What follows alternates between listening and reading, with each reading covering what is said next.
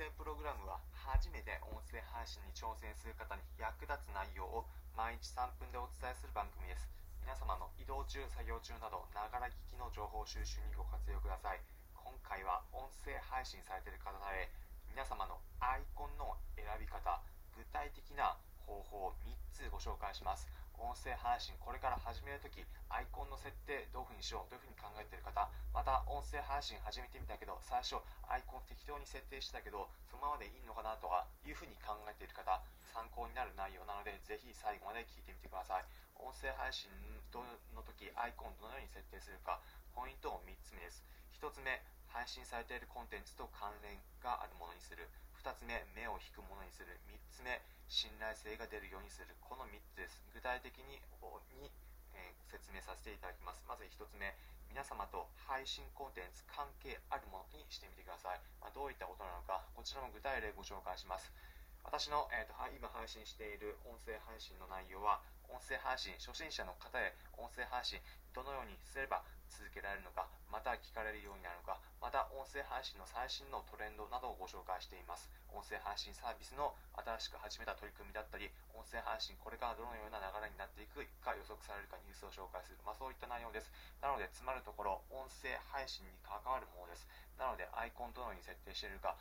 声という文字がデカデカと出るようになっています。なのでこれ見た人が声に関係あるものなんだ。音声に関係あるものだものなんだ。ということがパッと一瞬見ただけで分かるように設定しています。なので皆さんも音声配信されるときに一定の分野に対して発信されているかというふうに思います。自分の配信している分野がこれというものに関連しているものにぜひ設定してみてください。なぜかというとそれを見た人がこの配信分野についてこの人の放送だったら聞けるんだというふうに一瞬で分かるようになるからです、まあ、例えば音声配信で自分がやっているもの海外例えば台湾について具体的に紹介しているような音声のコンテンツっていうふうなものがあれば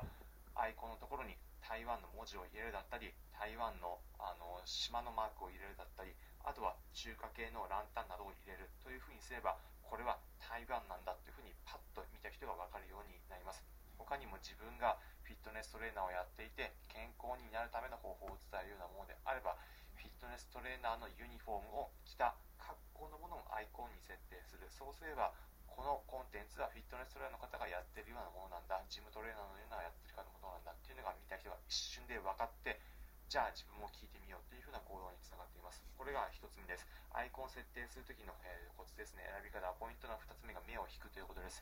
こちらなぜかというと皆様音声コンテンツ聞くときにバーッと流しながら見ていくときにどのようなコンテンツを、えー、自分が選ぶでしょうか、まあ、そうです。パッと見たときにおなんだこれというふうに目が引くもの。まずこれにならないとそもそも、えー、とアイコンを選ぶときのの選ばれるようなやり方にならないからです、えー、ではどういったものが、えー、目を引くようなものなのか、えこちら具体的に一つご紹介させていただきます、え以前私も、えーと、コメントいただいた時のものをあのまずは取り上げて説明させていただきますえっと、私の以前の放送回についてコメントいただいたので、それをご紹介します。放送回のタイトル、音声配信にアイコンは関係ない音声配信のお悩み相談という方ことで、音声配信に対してアイコンが必要なのかどうかということを以前にもお話しさせていただいたので、そちらについていただいたコメントを読みさせていただきます。えー、谷口清子さんからコメントいただきました。ありがとうございます。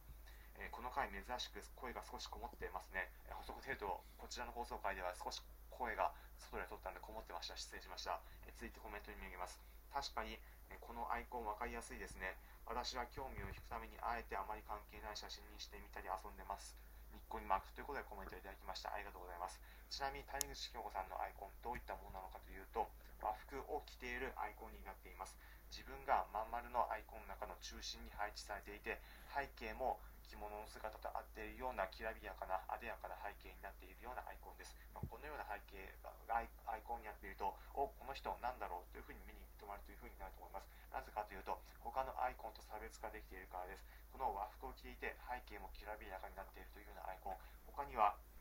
今音声配信比べてみるとあまりないようなスタイルになっています。なので他のアイコンとは違うということを意識させること。これが目を引くために大事なポイントで皆様も目を引くことを意識してみてください。そして3つ目最後アイコン選び方のポイント。3つ目が、えー、信頼性を増すということです。これどういったことなのか。皆さんもアイコンやった時に何かんなんか言ってるようなことを何かこのアイコンだと本当にためになるようなだったり聞いて意味あるような面白そうなコンテンツなのかなというふうになるかもしれません、まあ、その時の一つのポイントなんですがこれも人によってはこれはっていう方もいいかもしれませんが何かっていうとあ率直に申し上げると、まあ、顔出ししているか、これが一つのポイントになります、顔出しに関しては人によってはあんまり出したくない。そもそも顔出ししたくないから音声やってるんだけどっていう人もいるかと思います、まあ、そういった方は顔出しはしなくても結構です、まただ顔が出されているとそこでこの人は信頼性があるんだっていうふうに思えるのが、まそれが正直なポイントです、まなぜなのかというと人間は顔が出されている方だとこの人が言っているコンテンツだというふうに単純に顔が出ているものに信頼感を、えー、と得るというふうになるからです。皆さんも経験あるかと思います。えー、皆さんの中でも、えー、例えば、えー、CM などでも保険の相談とかのやっている CM でどのようなものを意識するでしょうか。大抵のもの人が出てくると思います。人の信頼感に、え沿っているもの、まあ、それが保険のイメージにつながってくるからというふうなことがあるかというふうに思います、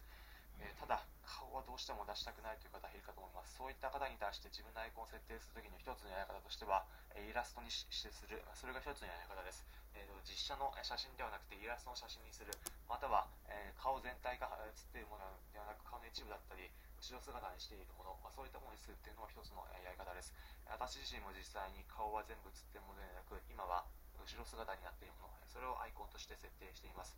まあ、どちらにしろ、えー、ただ、えー、何もないようなアイコンに進んでなく顔が写っている、まあ、それだけでも相手の方は信頼感を得ることができるのでそれがポイントの3つ目でした。ということで、えー、今回の最後にまとめです。今回は皆様音声配信するときのアイコンの選び方のコツを3つご紹介しました、えー、まず1つ目配信皆さんの配信されているコンテンツと関係があるものにする。2つ目目を引くものにする。3つ目信頼性があるものにする。この3つのポイントです皆様このポイントの、意識されていただければまずは音声配信するときにおこの人なんだろうというふうにアイコンにが止まって皆さんの配信の内容を聞いてくれるきっかけが増えること間違いなしですということで、今回の内容参考になったという方は、いいねの高評価、またこの音声プログラムのフォローのボタンをポチッと押していただければ幸いです。この音声プログラムは、初めて音声配信に挑戦する方に役立つ内容を毎日3分でお伝えする番組です。皆様の移動中、作業中など、ながら聞きの情報収集にご活用ください。コメントもお待ちしております。コメントをいただいた方、読み上げさせていただきますので、今回の内容を聞いて、私もアイコンを試しに設定してみようと思いましたなどお手軽にいただければ幸いです。また音声配信皆様がするときに今回聞いたような内容を後で振り返って活かしたいという方に対してなんと音声配信のエッセンス全てまとめて見れるようにしておきました Twitter で音声配信のエッセンス全て取りまとめて見れるようにしておりますなので気になる方は音声配信のエッセンスのリンク先 Twitter の URL をリンク先を説明欄に貼っておくのでそちらからご覧いただければ幸いです。また音声配信するときに自分でやっている時々どういうふうに続ければいいのかやり方など悩むという方向けに音声配信簡単に相談できる気軽に語り合える場所をご用意したりしました。毎週土曜日の午後2時14時から音声配信の語り合い場ということで音声配信プラットフォームのスタンド FM で皆様音声配信初心者の方が気軽に参加できて語り合える場情報交換できる場をご用意しましたので気になる方は毎週土曜日の午後2時14時から音声配信サービスのスタンド FM のライブ配信から山中求むまたは音声配信のコツなどを検索していただいてご参加いただければ幸いです。皆様の音声配信に生かすような、え、場所を皆様で一緒に作っていければと思っておりますので気軽に、えーと、見ていただければと思います。それでは様良い一日お過ごしください。また次回お会いしましょう。それじゃあ。